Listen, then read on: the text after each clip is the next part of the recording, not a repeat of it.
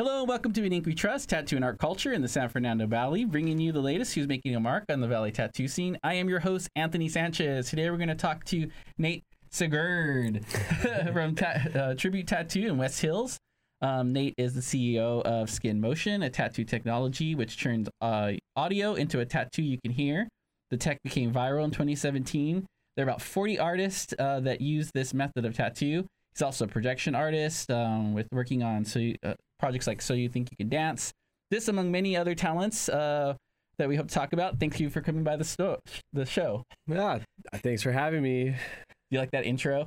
Oh yeah, I mean, you just got through it. Like that's that was awesome. I'm I feel like I've tried to write bios for myself, whatever, and it's always like too much, and you just got it. Like just, yeah, my bios are terrible, but um, my own personal bio. But obviously, you can someone else can write for you. yeah, it's a lot easier that way. Yeah, I hate that when they're like, write it in third person, and you're like, all right. yeah, but I'm not a third person. I'm me. I'm me. Yeah. I have feelings. Um, so are you a morning person? No. No.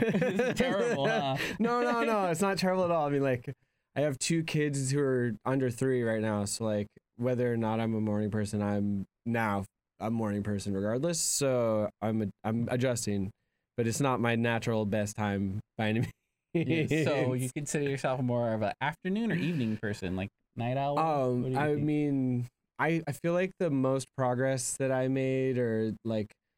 Uh, the the best time I'm my brain is like working the best or whatever is probably between 11 p.m. and two or three in the morning. I mean, it used to be that late. Now I fall asleep at like 11 because I'm exhausted. But it used to be that I was way more of like a late night person. And I think it just has to do with like the world calming down. Like everything else is a lot more quiet. There's like less distractions. So yeah. uh, I could just like focus, super focus, Yeah. and get more done. I know because of my jet lag, I've been waking up at 2 a.m.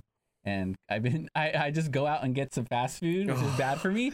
But it's really awesome to be in LA at 2 in the morning. Yeah, it's, Like, pr- it's really pretty. Like there's no traffic. Yeah, I'm a fan actually. I'm besides it, like everyone else on the road is probably drunk. Yeah. Like uh, you know. I guess not over here in the valley. It's all like older. I, I guess if I head more towards Hollywood, for yeah, sure. yeah, yeah. Down in the sure. s down in like the city Yeah. for sure. Out here it's just empty. Yeah, Like, I'm the only one. Yeah, and once you go past the the 101 405 out here, it's all just it becomes very suburban. Um, so as an entrepreneur, do you even like that title? Is that kind of Uh, I mean, it's probably the most accurate thing to tell people about what I do. Uh, because it takes too long to list off the like 20 other things. Mhm. Um, I mean, I, I, I guess I have like a little bit of an issue with the word entrepreneur just because so many people call themselves entrepreneurs, but then just like talk about business all the time and don't really like do anything. Yeah. You know, they're like think they can like just hire people to do everything for them and then not have to do stuff. Uh, and so I think that's like the danger of calling yourself an entrepreneur is that like, you know, it should imply that you're doing basically everything yourself True. but the other way around is that it ends up being a lot of people who kind of want to like middleman things and, you know, not really produce anything. Mm. So, you know, yeah, I meet a lot of people like that too, especially in LA. There's a lot. Of yeah, everyone's Um, got like a brilliant idea, you know, like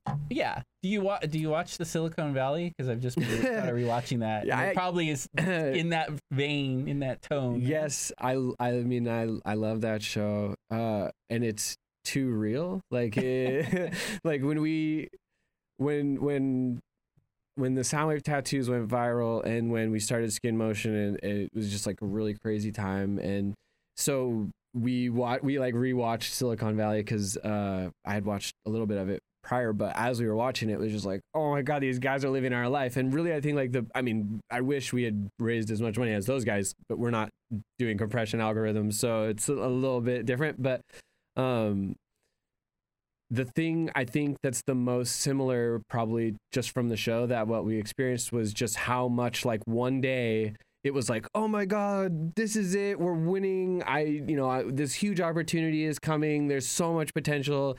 And then like the next day, I would wake up and like there'd be like just some bit of bad news or some challenge or something, and it would just be like, oh no, this whole thing is ruined. like it's never gonna work. Like oh my god, what are we gonna do?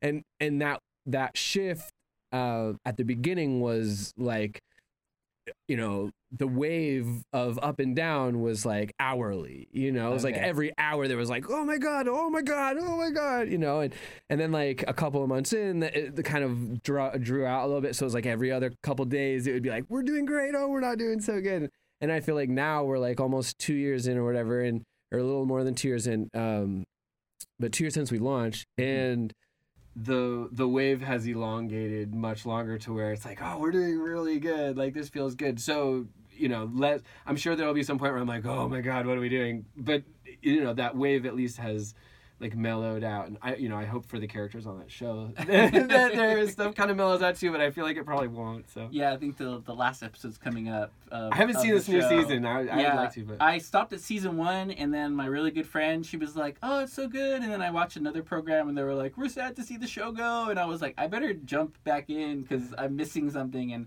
I think the th- the good thing about having the space from when I first watched season one was at first I thought it was just about Silicon Valley and how silly they are, but now I realize it's about entrepreneurship and Yeah. that whole that all those things that are happening from you know people pulling the rug out from you and people being excited about you and then not being excited about you so it sounds a little bit of like what you're talking about there oh yeah well and you know they filmed that show in the valley oh i didn't know that Yeah, yeah. I got a couple friends who work on it, whatever. But they used to like block off our streets over in Encino to like film or whatever, film Mm. over there. So they, it's a uh, val- it's a valley show. if you watch uh, do you know about cobra kai the this karate kid kind of it is like a, Are- a new series on youtube I haven't seen it. Okay, so it's like the the Karate Kid characters, like the Russo and whatever, and the my apartment was used as the exterior. nice. so when my brother came over, he was like, "Oh, they took pictures." I was like, "So yeah, the valley's still kind of a, a thing." I I think so. I mean,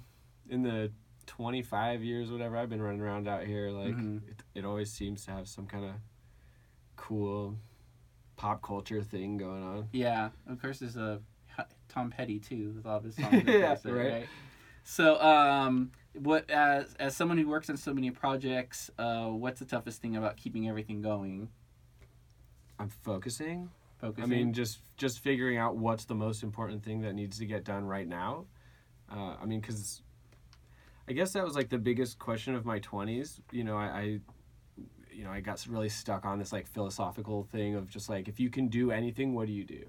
You know, if everyone's connected, if everything uh, is in this like delicate ba- like balance and harmony with each other, then you know by putting myself in the position of having to think like if I could do anything right now, like what do I choose to do and like really not just the like what to choose to do, but why to choose to do it became Mhm. very important. And so I spend probably most of my time trying to figure out like what's the most important thing to do right now and why should I be doing that. Mhm.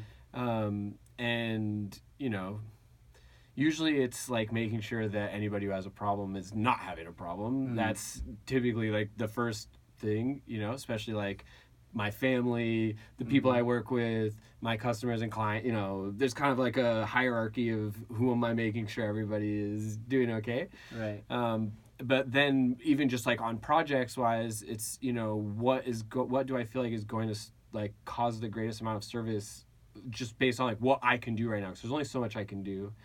Um, so just you know, what if I don't do it right now is not going to get done. So walk us through all the different things that like you can chronologically might be easier. Like as a teenager, you did, Chron- you did chronology is probably easier. Yeah. So uh, I grew up in Agoura. okay. and um, in in like middle school i started teaching myself uh, like graphic design and like i had a really good friend and who was good at websites and stuff and so he taught me how to build websites and this is like back in the days of like when AOL gave you a little page you could like have a web page on or like uh, GeoCities, or whatever. Yeah, I think they finally took a lot of GeoCities down. I think yeah, I was thinking about it the other night. Like my first websites I was building, I, I figured out how to take like a portable CD player and like run an eighth inch cord from the CD player into the computer. And so I was like recording Green Day songs like from my portable CD player into my computer. They could only be like 20 seconds long or something because Oh. the files would get too big. Yeah. And I would put those up on my website on GeoCities, and I'd be like, check out my favorite band, Green Day. like they're the best. And I would do like little radio shows and stuff. I Oh, would like nice. record myself. Yeah. So anyway, that I learned how to build websites like real young, and uh, in high school, I started doing it like professionally, uh, and like kind of like I don't say dropped out of school, but school became much less important.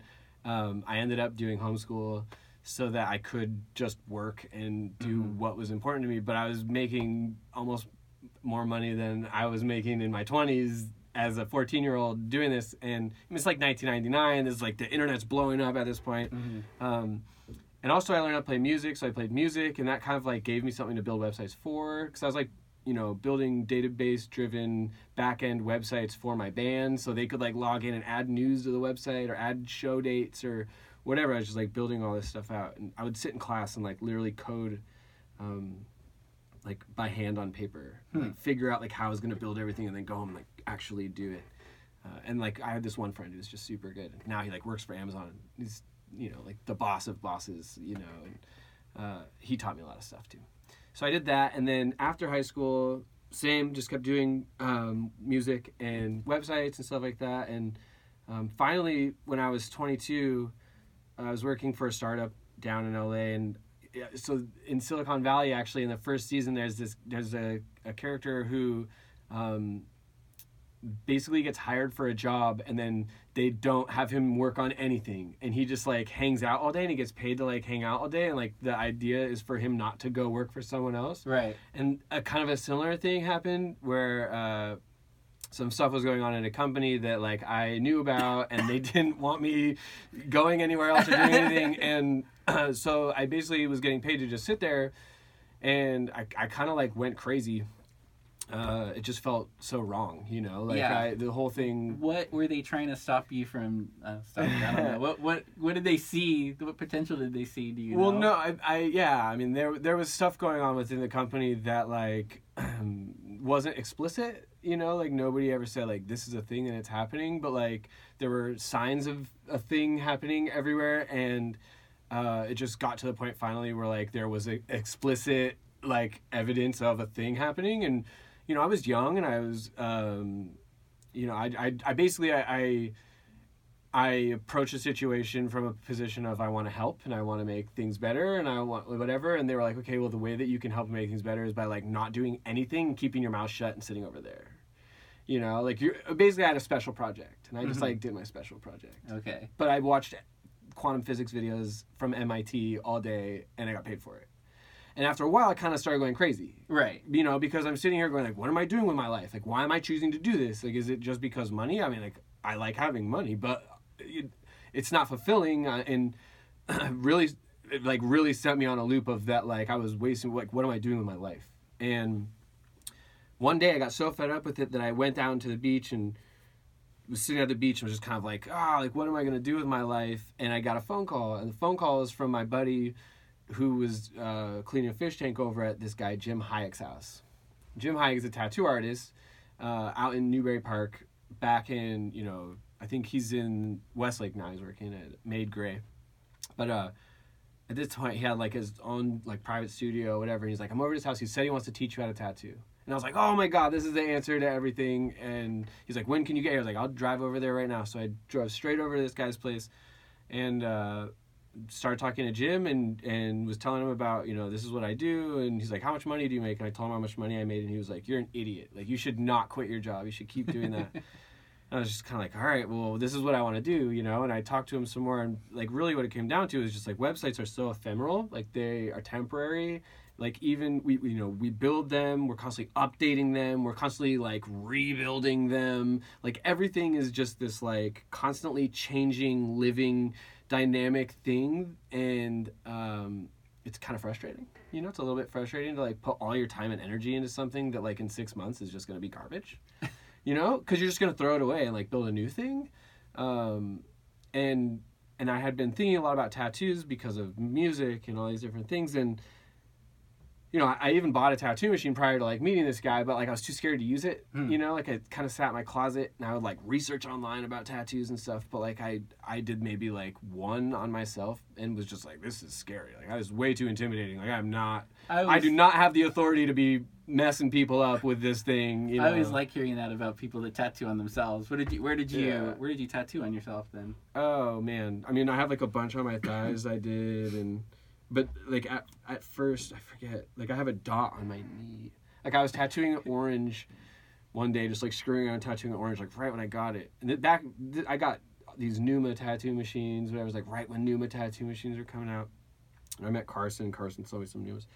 So I'm like tattooing this orange, and it, and then I, my buddy's there and he's like, do it, on, do it on you, you know, do it on you. I was like, fine. So I do a dot on my knee, and I didn't realize like uh, it had like citrus, you know, the like, you know, the like citrus from the orange whatever, and it, so Uh-huh. it just stung like hell, like not just from the needle, Because the but like color has a citrus in it. no, like I was tattooing an orange, and so like the citrus from the orange got into the tattoo. like it Oh. was just Oh, stupid. get It was it. just stupid. It- you know, I was just being stupid. Um, but I was, just, you know, and I did a little stupid one on him, whatever. Like, but I had no business tattooing anybody. Uh, and it wasn't until I met Jim, and Jim was like, "I'll teach you." Like, uh, you are into it, and he, you know, I kind of like passed his like litmus test of, "Are you an idiot or not?" and uh, yeah, and uh, so I started working with him, and I basically quit my job and just started apprenticing with Jim, and just hung out there all the time and so that was your major gig for for a while. So tattoo it, like Yeah. working over at Jim. Well, so I stayed with, at the, basically I, I because of all my internet work and everything, I had saved up a pretty good amount of money or whatever, and so I just lived off that. For, this is, I guess, two thousand and six or seven or something, and um, and so I just kind of like lived off that and tattooed at Jim's, and then I, had a, a couple months later, maybe like six months later. A friend of mine was moving to Northern California and was like, "Can you move all my stuff with me up to Northern California?" I was like, "Yeah, for sure," because I got a truck. So that was kind of like when I left apprenticing to go out and start my own tattoo adventure, you know, and it was it was not a super formal apprenticeship and so there was no like graduation into like you're now an, uh, an ordained you know tat wizard or something like that right. um, it was just kind of like life, you know. I think like I, especially back then more, but I tend to flow with things as they're happening, and that was just in the flow then. So that became like my thing, like tattooing. You know, once I had started apprenticing and everything else, I kind of got rid of the tech guy identity. You know, let all that go. The music guy, like let all that go, and was just like, no, like all I care about is tattoos because they're so real. Like it's you know I'm I can't like I have this forever. You know, it's like right. uh, it's the exact opposite of building a website. You know, it, because it's so permanent, because it's gonna last everything. And uh, so yeah, so I just got obsessed with the culture and with the actual images, and really then I started learning about like, you know, uh, working with people, like communicating and like kind of somatic talk therapy, but with without having any idea that's like what was going on. That's kind of what ended up started happening.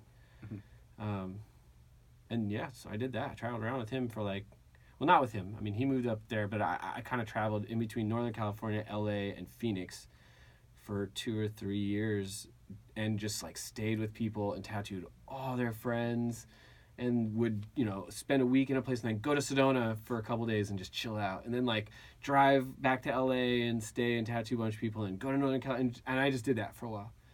And uh, kind of what like broke that cycle was I got a phone call one day and it was my buddy who I'd gone to like middle school with, whatever, and stayed in touch with. He was in music and everything too. And he's like, Hey, um, you know, I'm out in Texas with Sublime with Rome and they all want tattoos. Do you want to come out and tattoo them?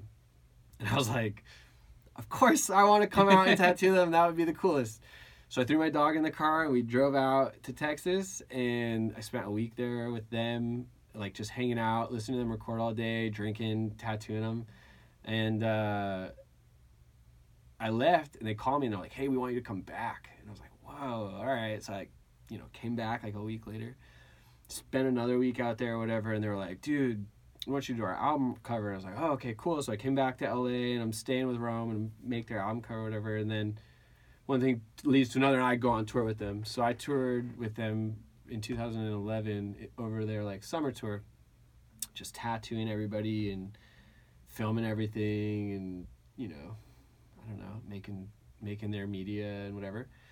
Uh, and that was just like dream every dream I had ever had as a kid coming true for like one of my favorite bands, you know. And uh, did that again with them the next year, except for I did all the projections. So I started doing like projections. I mean, I had done a little bit of that before, but like I started doing projections for them during their shows. So um, that was super cool. So tell me about projections then, because that's I know in in theater it's becoming like the thing right now. Yeah. Is um, and there's been a lot of really interesting shows. I even think they did in um, I don't know if you follow theater. Uh, in New York, they did uh, the Network. Remember the movie Network?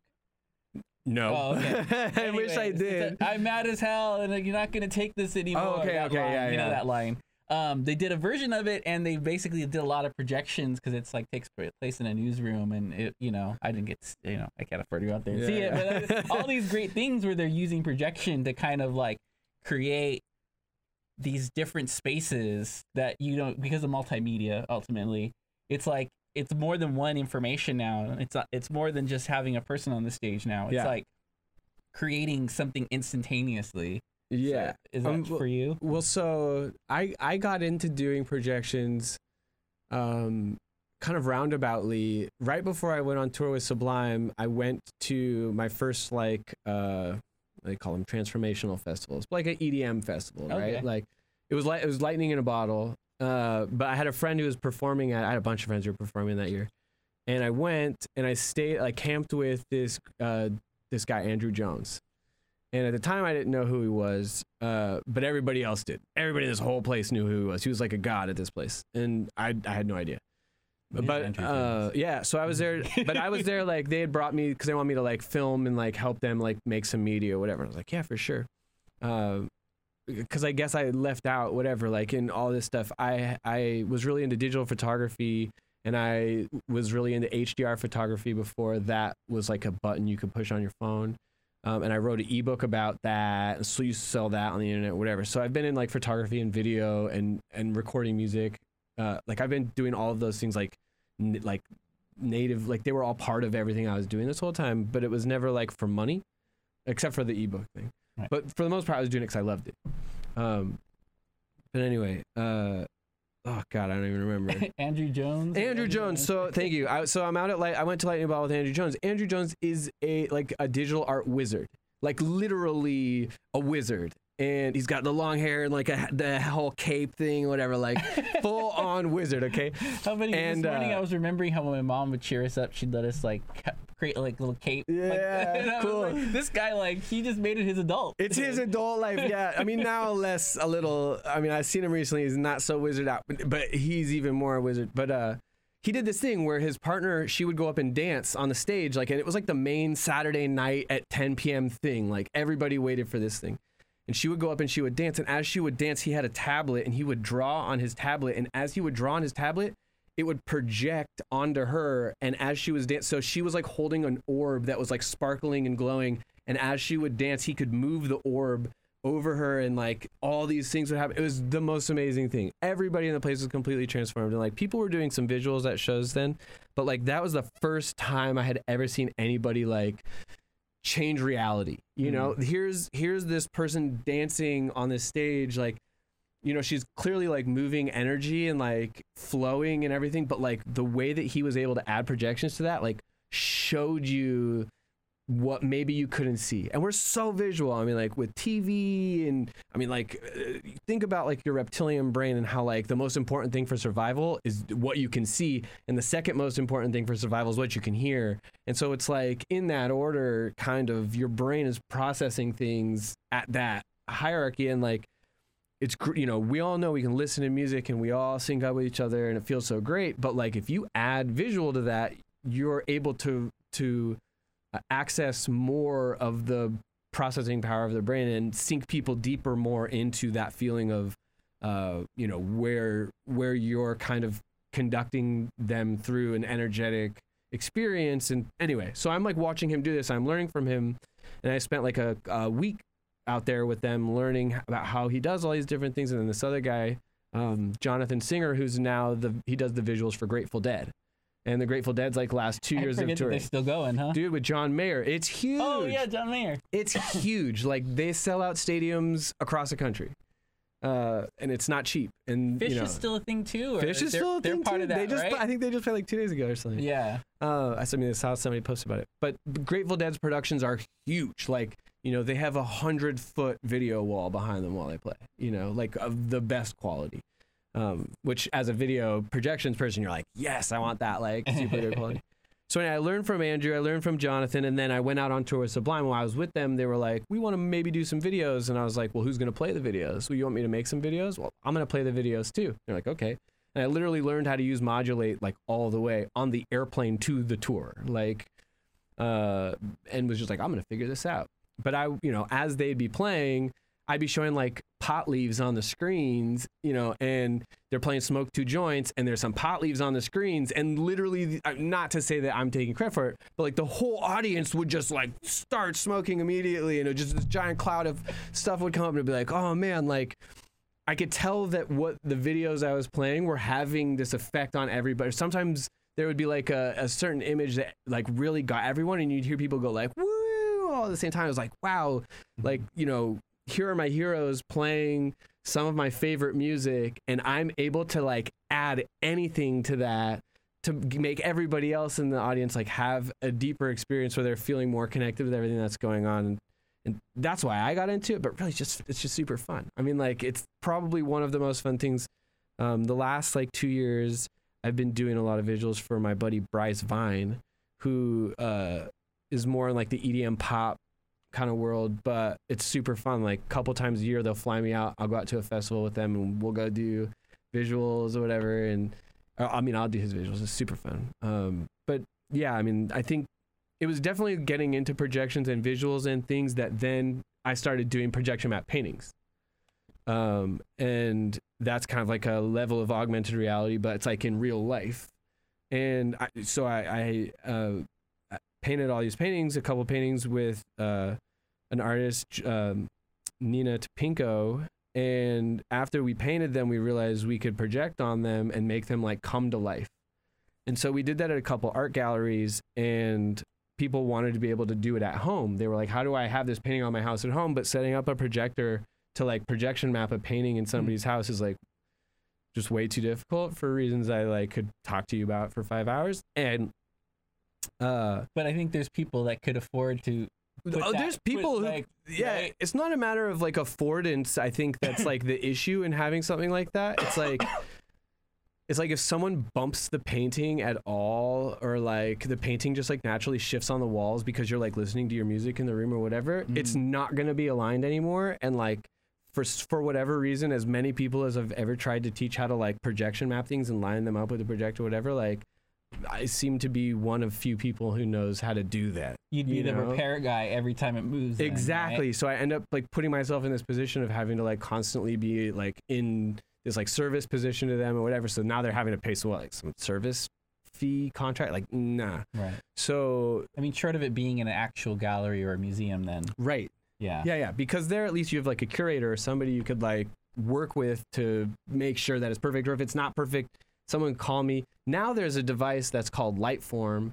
Um, which actually automatically projection maps things for you. You just like stick it on top of your projector and it just like finds the artwork and maps the whole thing for you. So like that is a huge solution, but that only came out like a year ago, like a year or two ago. So before all of that, I was figuring someone told me at an art gallery, they're like, why don't you use an app? And they're like, there's this company that makes an augmented reality app that you could use to make your paintings animated. And I was like, oh, of course. And so I did that. And that's how I first learned augmented reality, whatever, and started like messing with that. And so it's kind of all of these things like leading up and happening with each other that without all of them happening when they happened and everything else that was going on, like when I did a tattoo of a sound wave on some of my friends, and my partner Juliana goes, "Wouldn't it be cool if you could play that back?" My brain was just like, "Oh, of course I could fig- I could do that. I could do that with all these other things I learned how to do."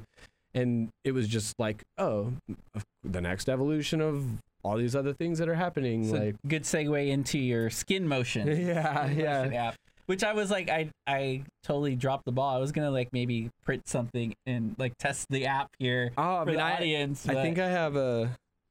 You, we could do it on this card. Oh, okay, so you have a car. So you create the sound. So people put it on. Maybe I'll let you explain it better. 'cause No, I want to hear. this- I want to hear how you explain so this it. is I understood from, from my research. Uh, you get the app, you record a sound.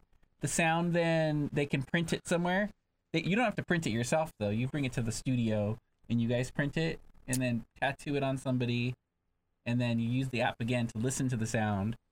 And then I think the only caveat was that like it has to be on a flat surface on your body, right? Because Which well, doesn't exist. It's a trick. Well, it's a, yeah. So flat-ish. you get, but you did good. That was like a very accurate description. Yeah. So, um, so I so the Juliana was like, "Wouldn't it be cool if you could play that sound back?" I was like, I, "Oh man, I could totally do that." Uh, so I so I so I made uh two these two tattoos I did on my friends. I made them work. I made them play back, and they got um Elton John's Tiny Dancer. Um, but they just wanted the wave, like they just wanted the image. It's like a friend tattoo between them, you know. And uh, they were happy with just a picture. So when I made it play back for them, they were like, "Oh, that's cool," and they did a little video of it, and they posted it on their Facebook. And when they did that, all these people started commenting on it, being like, "What is that? What is that? No way! Like you're, you know, you're faking us out. Like that's not real." Uh, a lot, you know, a lot more harsh internet kind of talk than that, Yeah. but you get it. the And internet uh, trash talking never. yeah, and like kind of that kind of sparked me a little bit, just like that people would think it was cool, but also kind of the controversy behind it, whatever. And I was like, oh man, like I'm gonna, you know, I'm gonna do another one.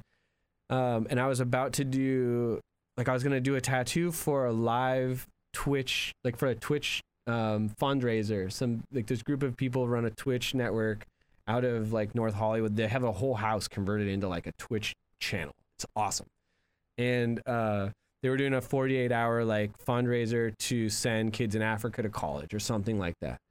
And uh, they wanted me to be there like at the end for when they had done a certain milestone. Somebody was going to get a tattoo, and I was like, "Oh, of course! Like that sounds super fun." Um, so the night before I was going to go to that, I was like, "I think I should tattoo one of these on myself." So I tattooed one on my leg, and while I did it, I had Juliana film me, and so she's filming me uh, while I'm tattooing it. And then after I did the tattoo, I animated it. I made the whole thing play back. And I bought soundwavetattoo.com and I, I did the Soundwave Tattoo page on Facebook and I made the Soundwave Tattoo Instagram and I made the, the YouTube page. Like I did, I, you know, I did like all those different things. And then I put up a website and on the website, all there was was just this 30 second super mysterious video that shows me doing one on myself, but you can't see it's me and uh, then you see the phone holding it over and it playing back and then just with a link to the website and then the website just had a mailing list that says do you want one? Type in your email you know? And that was it. And i put it on facebook the next day and got like a million views in 24 hours and was like oh You're like, I have to, I have to actually do this. Now. You were Kinda, I like- can't- you were like, I was gonna put it off.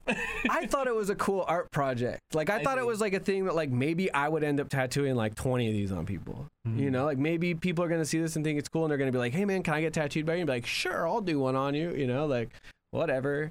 Uh, Is that so- that something exclusively you do though?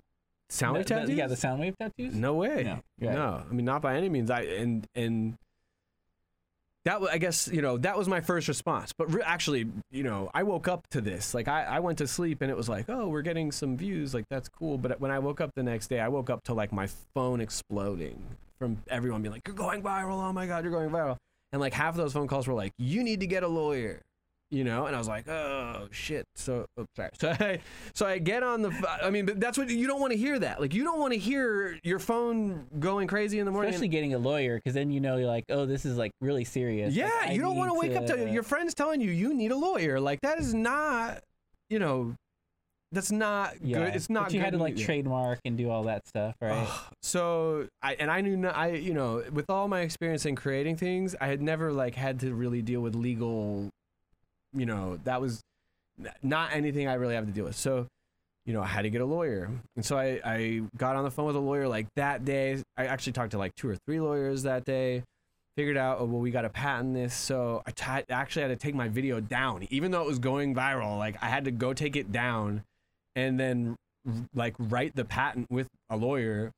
Uh, spent a couple days working on that with him, got it filed. And as soon as we got the patent filed, like a week later, I was able to put it back online. And when I, and I was so scared that when I put it back up, that it would be dead. Right. You know, people have been would, because the internet, people could be over it in a Turn, day. turns out, actually, by taking it down for a week, it just made people go, "Did you guys see that thing? More like, did mystery, it, Yeah, right? I was like, They did it like- exist? Like, I don't know. I can't have it now. I must have it. kinda yeah. kinda and it was like- it was like not intentional at all but you know like if i'm to create a script on how maybe to make something go viral like i feel like that maybe plays into a little bit. I don't know.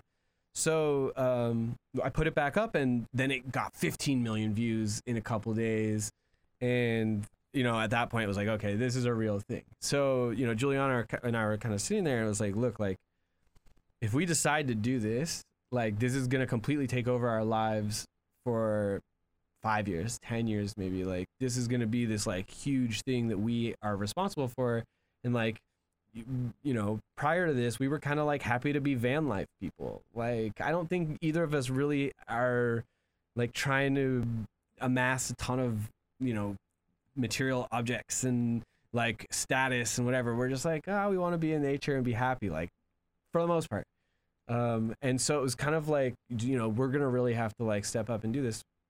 And we were like, well, and and I guess simultaneously, kind of influencing that is like, we're getting hundreds of emails from people being like, my mom just died, and I really want one of those tattoos of my mom's voice, you know, or my baby died, and I want the heartbeat of my baby that died, or you know, like, and we had just had our first daughter, like three months before that, and so you know we're getting Yeah. like all these messages of people being like this person died and i like have to get this tattoo And per- tattoos are always very personal, but I think that, that obviously this Yeah. touched something else that was even more, yeah you know, added it extra. and we had i mean i i didn't anticipate that i had no idea and at that point it kind of it was like it was super obvious that this was like bigger than us you know like we had like brought we had like brought this into the world but it wasn't like for us it was for all these people who was really gonna help you know who they really wanted this thing they really wanted to feel it. So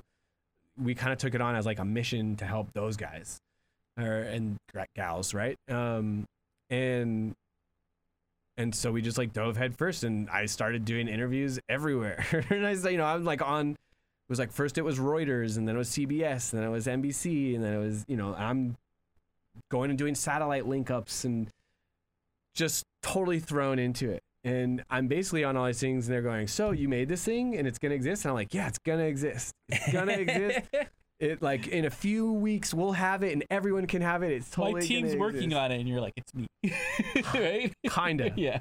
kind of yeah. I mean luckily i have experience in this kind of thing so like it's not it's not too far off for me to be like i can make an app right? I made a few for insurance companies and stuff back in the day whatever. Um so i wasn't totally lying Right. No, no, absolutely not. Yeah. But you gotta like, you gotta. but i had to be a a lot little more, yeah, I had to be a lot more confident than i probably deserved to be at that point um. So, like Silicon Valley, was there a lot of like VCs and and all those type of things, or not a lot of vcs angel investors? yeah, so- that kind of thing. it, it kind of was like it was like okay we got to figure out the best way to structure the company and how to um you know how to do the investment. And was i definitely got like thrown head first into learn the life of a startup you know ceo um luckily i can learn things quickly and i had really good people to help me. Um i mean I probably spent twice as much on lawyers as I needed to because I was relying on them to tell me what to do for a lot of things. And like now, I would not have to ask any of those same questions, which is great. It's like I paid for. I paid a college education's worth amount of money to like- lawyers to give me that education, which you know is a little frustrating. But also now I have that and I can help other people because I've learned it. So, um, you know, I guess now that's kind of where I'm at, where I want to be able to help other people with that stuff, so they don't have to go through spending way too much money on lawyers. But anyway, it was a lot of that. America is very litigious. Yeah, way too many lawyers for everything. Well, and like you know, we got lucky. So you know, there were a couple different like angel investors we were talking to, and um, I got a phone call. I actually I, I got an email one day, and the email was like, "Hey, we want to set up a meeting with you," and it was somebody from Lionsgate, and I was like, "Oh, awesome. I would love to have a meeting with you guys. And so I went out to dinner with this guy, and he was like, "Yeah, like I was driving down the freeway and I was listening to KROQ, and they were talking about your Soundwave tattoos.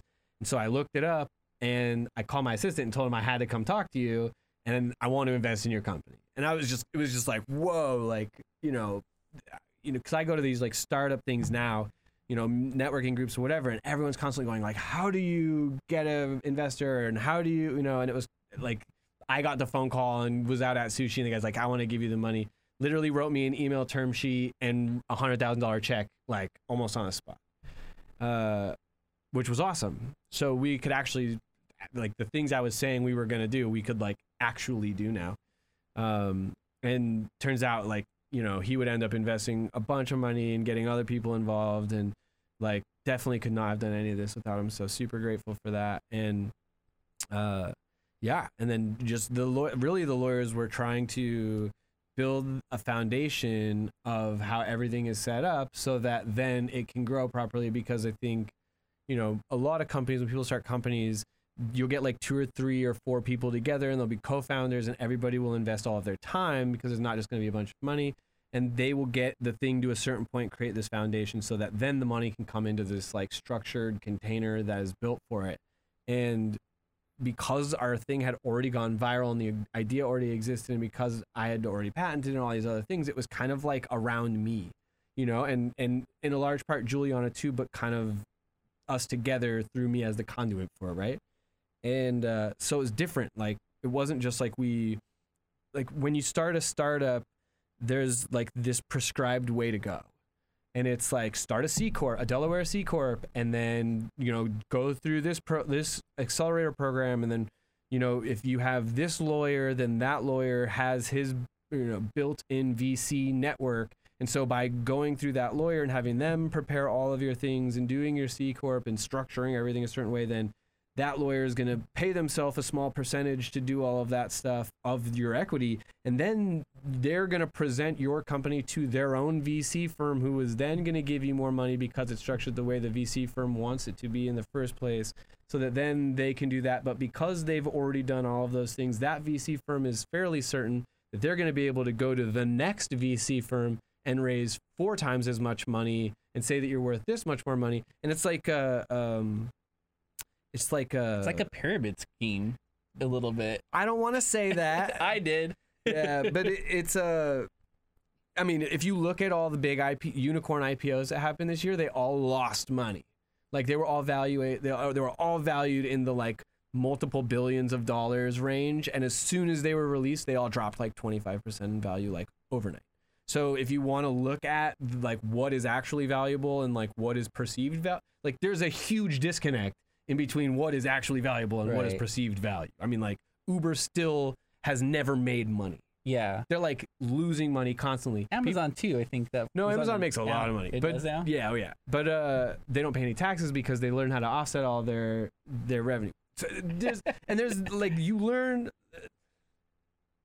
It seems like based on what we're taught in high school and through culture and whatever that like if you do hard work and you do everything the right way and whatever that like things will should work out for you and whatever. And what you I think what you realize once you start working with all these lawyers and all these different people and everything is like oh no there's actually this like other there's the way that things are written to be which things are really happening in but uh, but if you're just like a small business person and you're just like trying to make things work and you're just like not really you know you don't have a whole team of legal people behind you and whatever you like don't figure out like oh i could do this thing and the company won't have to pay any taxes not only will the company not have to pay taxes but then i can offset my person like like if you create an llc you can disproportionately allocate losses to investors so if they invest a bunch of money, that like that's the reason why to have an LLC instead of a C corp. Anyway, like you like years and years. Like, I'm two years into this training now, and it's a lot of.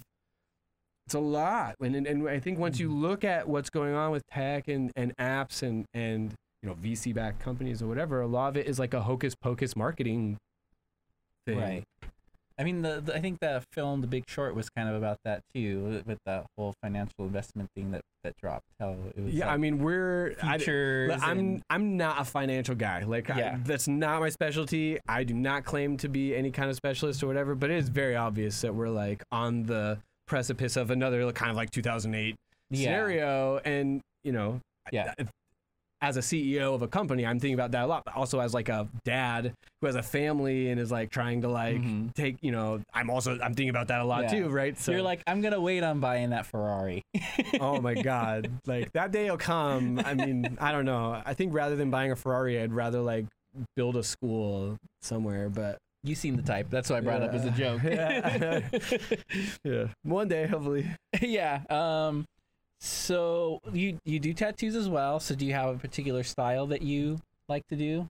yeah uh i mean i love that i, I do tattoos as well kind of like Yeah, like on the gonna, side We're gonna yeah. bring. We're gonna kind of just just. I always feel like the the show has become about everything but tattoos. So I'm like, I just I'll just bring it up again, and then we can talk about other stuff again. Well, I mean, it's interesting about that, right? Like tattoos are kind of this like cultural thing that we use to like identify ourselves for ourselves, but also for each other. And it, there are so many correlations between people who are into tattoos and are part of the tattoo community and and and care about tattoo culture, you know, more than just like pretty pictures um, but like where it's going and and like where like we can influence it and like what what influences that are happening in it or maybe things we want to discourage you know like there but like um everything around that is like so intricately woven into the actual tattoo culture and everything that's going on so like i, don't- I don't like i don't i can't separate them you know like well, I guess like because if people are listening and they want to get a tattoo by you, what's what are your specialties? Oh, yeah, yeah, no, you I- I feel you. Yeah, i mean I I'll, get. I I'll get bring it the- all back down I to get the earth big idea stuff. Yeah, yeah. I get that. Uh, no, I mean I like sacred geometry probably more than most things. Like I've been working on like my whole torso, doing Is a that bunch what you of have like. in your hand? you yeah, I did my hand. Oh, you did your hand. yeah. So this is all the platonic solids, uh, with a like a dual Fibonacci spiral coming out of it, kind of galaxy in the middle, and it's like I think of it as like an energy portal where these are all charging up like this center point, and then that energy like radiates out of the center of my hand. Um, and so really like, you know, I, I've learned.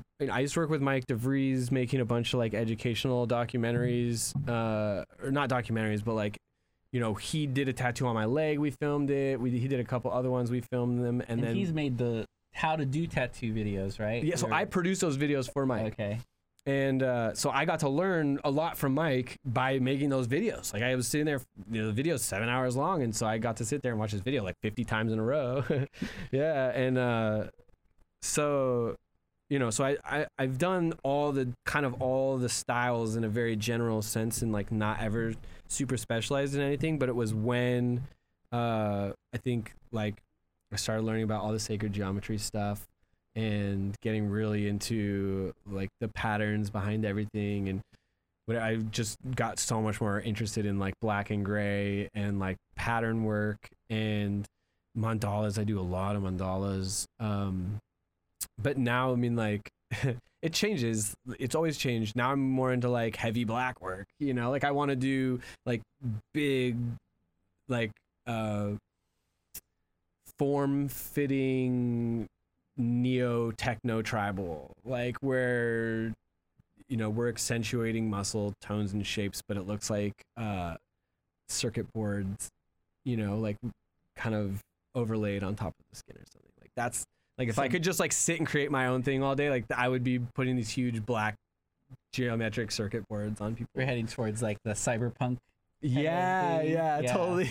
Yeah. I mean, I I never thought of it like that, but yeah. Well, yeah, because I see a lot of um the what do they call it? The um, I totally lost the name of it, but like outrun that '80s kind of uh idea and then cyberpunk, and I see them both kind of like there's this resurgence between the two aesthetics where people kind of want that right now.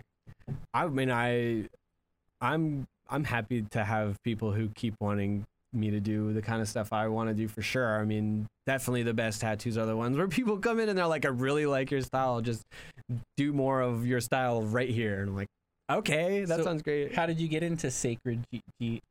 i've never even heard of this. Sacred So geometry. y- Yeah. Uh, the short story is psychedelics, but the long story, but the long story is, uh, you know, I had a buddy who's really into who's really into yoga and like body work and energy. Who's like his family is very deeply um, lineaged into body work, like energetic body work. Um, not quite Reiki, but like you know, along those lines. Yeah. And so when he was learning about all of that, he was kind of teaching. Same buddy, I moved up north, uh, Okay. and so I spent a lot of time with him. And in the process, I don't know, whatever, we got our hands on a DVD by a guy named Nassim Haramein. And Nassim Haramein is like a scientist out of Canada, and it was like this eight-hour DVD of like you know four DVDs, whatever. We just sit there and watch it, and he explains like the fundamental shapes of geom geometry that are within um, all the platonic solids and what those mean and how they correlate to other things in nature like music uh you know talks about the pyramids and all the shapes in the pyramids and how they're all like exact and and those measurements actually correlate to the distance between the earth and the sun and the moon and how all of those things are interrelated. The, actually the like uh, you know more or less it started bringing all of these different esoteric things i had been interested in into a like unified theory of everything is connected and related with each other. And at first that was just like a, a neat sounding thing you know i was like interested because i had been interested in um, you know in art and in science and all these different things but when he kind of put all these things together like i always knew there was something missing from what i had been told or what i was taught or whatever and and finally when this guy Nassim Haramein explained all these things in his dvd it was just like everything clicked um, and it was because he boiled down the structure of nature into something that was its most fundamental form, which is just shape. And the those shapes are correlated to wavelengths, which is just all energy, and how all of those things are all interrelated. So through learning through Nassim Haramein stuff, then I started learning like he's kind of I don't want to say he's a pseudoscientist, but he's like a self-taught, self-guided, like the the like you know academic scientific community Mhm. like kind of looks down on him a little bit, which they I don't think is you know I think that happens a lot to people who are like visionaries who are like coming up with these things. But Right. he came up Well, with like Joseph Campbell, who came up with the, you know, the myth. Yeah, the monomyth. the monomyth. Yeah. and like he was kind of ousted, but I But the mean, monomyth is we- everything. now we have Star Wars, so yeah, yeah. I'm obsessed with the monomyth. I love yeah. Um, but so anyway, it was first it was Nassim Haramein, and then that kind of led into a bunch of other things, you know, and a lot of it had to do with like unlocking these secrets that had been kept that suddenly started showing up everywhere. Like as soon as I learned how to see the connections between all these things, then it was like every logo for every corporation ever is made with very intentional sacred geometry and and colors to specifically affect your brain in a particular way. And there are people who have been studying this for hundreds of years, but they kept it locked up in secret societies and um, you know, I was just always very interested in that kind of stuff. And so once the information, I felt like maybe in with the internet and like the early, the mid, you know, 2000s or whatever, all this stuff just started coming out, and everybody just like there was no way to suppress information anymore. Which unfortunately, it's starting to a lot more now. It's getting like the internet is not the same place now Yeah, now it it's kind of dangerous because some people have access to information that is not. Yeah, I mean, if you that's a whole rabbit hole anything on YouTube, you're gonna end up in a really like not awesome place, right? Like that's one of the unfortunate things they're trying to figure out how to solve right now is like YouTube is this rabbit hole into extremism, which is not the answer. You know, like anything extreme is is black or white, and everything is really a kind of gray area. So, you know, there's a lot of good stuff there, but anyway, uh, it took a while to to digest all that sacred geometry stuff, and then to realize, oh my God, there's all these guys in in Europe and in Southeast Asia who are already doing these really epic sacred geometry tattoo bodysuits. You know, like Filip Leu, who I I had no idea of because he wasn't like pop culture tattoo TV out here. Not that I ever really followed that much, but like, you know, it wasn't somebody that I was super aware of, or like Xed LeHead. I didn't know who that was. I didn't know, like, and I could now I could name a thousand of you know of these people and even trace a certain amount of their lineage between each other because I care so much. But um, you know, there's 30 years or more of European you know, heavy blackwork, geometric bodysuit stuff that was going on that I was completely not aware of. And because of finding out about like sacred geometry and all this other stuff over here, I discovered that and was just completely blown away. And it just made so much more. I was just drawn to it. That's like all I was thinking about. Um, and then kind of more modern, you know, in the last four or five years, I started doing a lot of ayahuasca um, to heal myself and to like work on a lot of stuff that I needed to process and deal with. But in the process of um, going through these ayahuasca ceremonies, I ended up kind of finding a lot more value and doing a lot more tattoos and stuff for like um, kind of like spirit animals, like energy totems, like things for people that would like help they could like carry with them and use as like magic talismans that are encoded with energy that will help them to be more than who they are, like what they want to be, rather than like who they feel like they're like you know stuck as or like the victim to.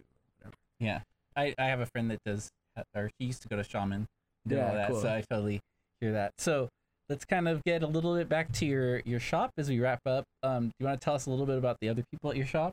Yeah, Shout out to them. Yeah, major shout out. So Jamie, uh, Jamie Parker, uh, opened the shop in March, and I used to work with Jamie over at Mike's, uh, over at MD Tattoos, and uh, Jamie actually apprenticed with Mike, and and then worked with Mike for a long time, and then uh, went over to Los uh, Hidden LA.